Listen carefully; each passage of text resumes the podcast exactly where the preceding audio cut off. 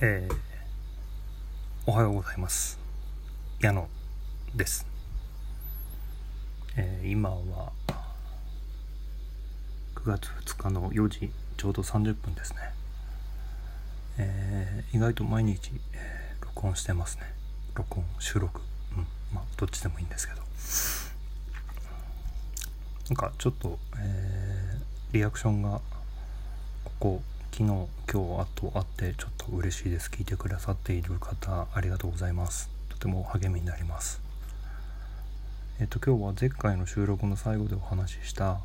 えー、自立っ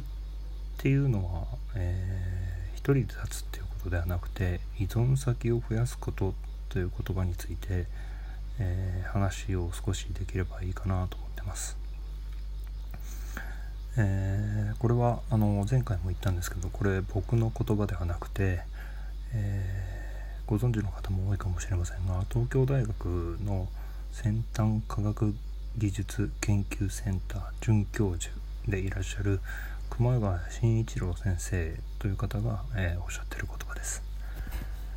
熊谷先生はご自身が脳性麻痺という障害も持ちながら、えー、現役の小児科医というして活躍している方で、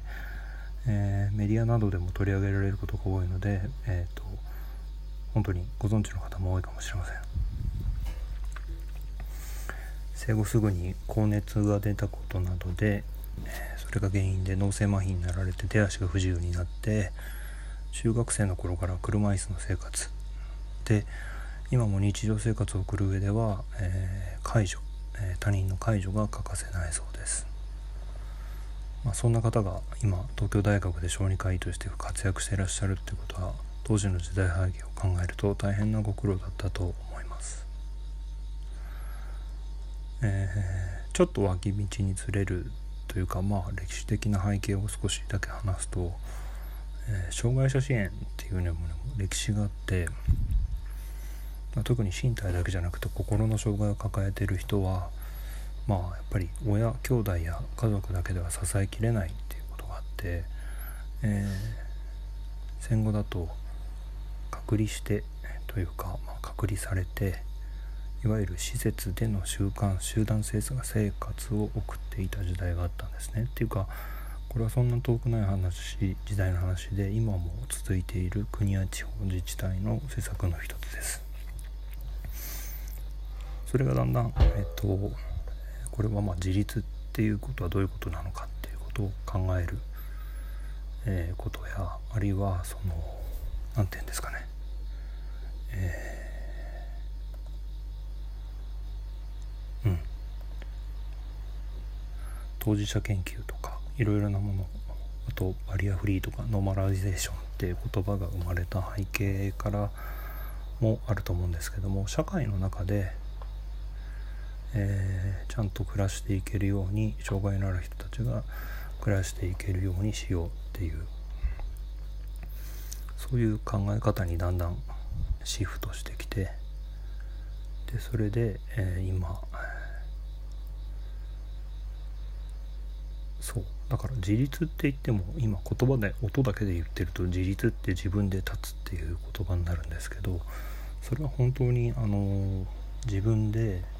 えー、て言うんですかね、えー、自分の生活を自分の力で営む。つまり生活の自己責任を目指して自立をしなさいっていう考え方でその反対の用語が依存なんですね。で実は自立って同じ音でもう一つあの自ら律するっていう言葉があってこっちはもう何て言うんですかね。選択と決定に基づく自分自身の生き方の、まあ、選択であって自分で自分を制御する自分で自分のことを決めるつまり自己決定をするという考え方で自立つまり自分で律するの反対の用語は他律他人に律されるっていう他人が律するっていうことでこれは自分の生活を他人が決定するっていうことなんですね。だから例えば要介護高齢者や重度の心身障害者の方は、えー、自分で自分のことを決められないので周りが全部お世話しようとか生活困窮者は自分で自分のことが決められないので担当者が全部決,、ま、決めようという考え方が、えー、多律であって、まあ、パターナリズムという言葉を使われたりします。しますね。でこれは極端な言い方をすると専門家が決める専門家主義と自分たちで決める当事者主義という2つに分かれると思います。で、まあ、難しい話はいろいろあるんですけども、えー、問題はその最初の言葉の自立っていうのは依存先を増やすことっていう言葉なんですがこれは本当にあのえーとまあ、当事者研究とかでだんだん分かってきたことなんですけども、えー、研究者専門家が研究するとどうしてもやっぱり、えー、見逃してしまう部分が出てきてしまうっていうのはこれは熊谷教授が先生がおっしゃってる言葉なんですけども、えー、当事者である熊谷先生のような方が研究することで障害を持つ人も持たない人も理解していくことがより良い共生社会一緒に生きる社会の実現につながるんじゃないかっていう考え方があるんですね。しかもこれは本当に、えー、障害のある人とかない人とか関係なくて、えー、本当に僕も知らなかったんですが最近ではホームレスやビジネスマンビジネスマンですよ。ビジネスマンの当事者研究というのもあるそうです。広くさまざまな困りごとを抱えた人たちがいろいろなやり方で当事者研究っていうのをやってるそうです。でさっきから自分で、えー、自分の生き方を決めるとか自己決定とか自己責任そういう言葉があったと思うんですけども。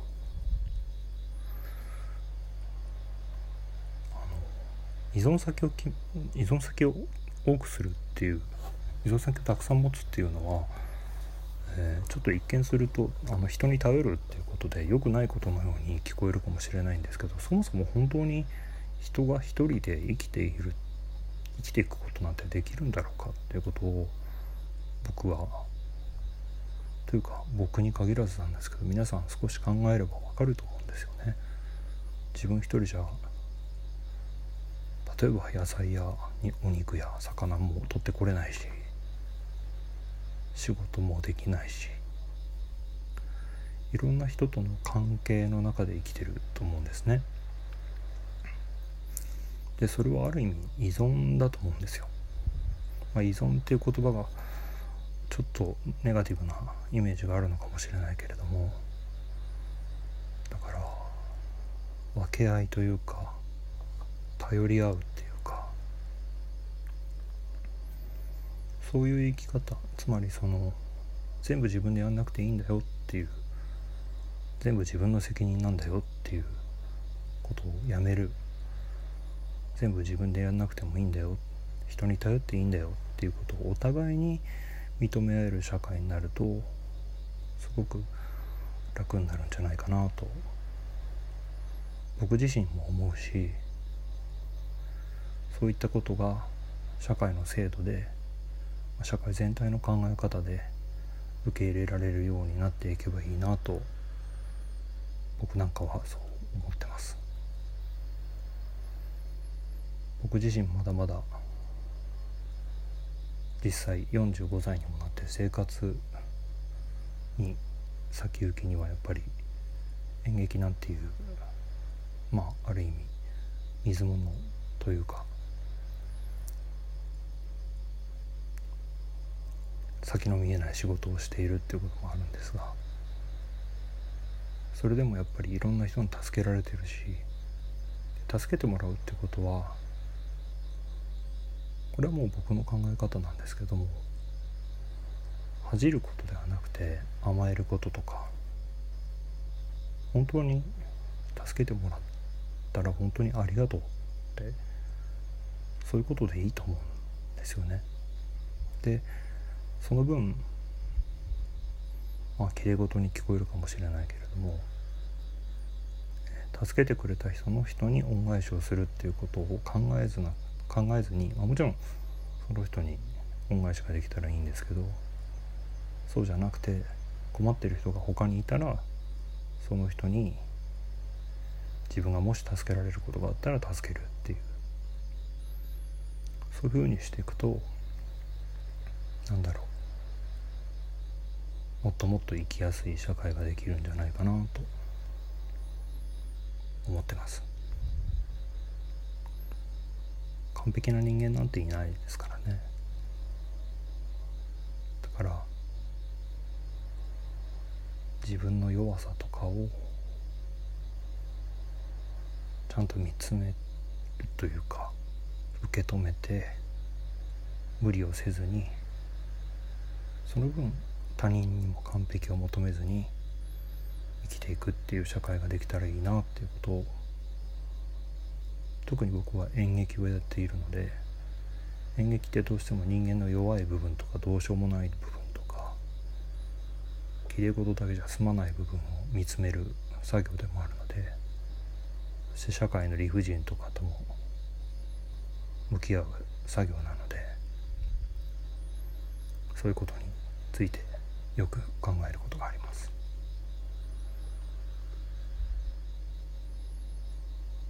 はいじゃあ今日はこの辺で。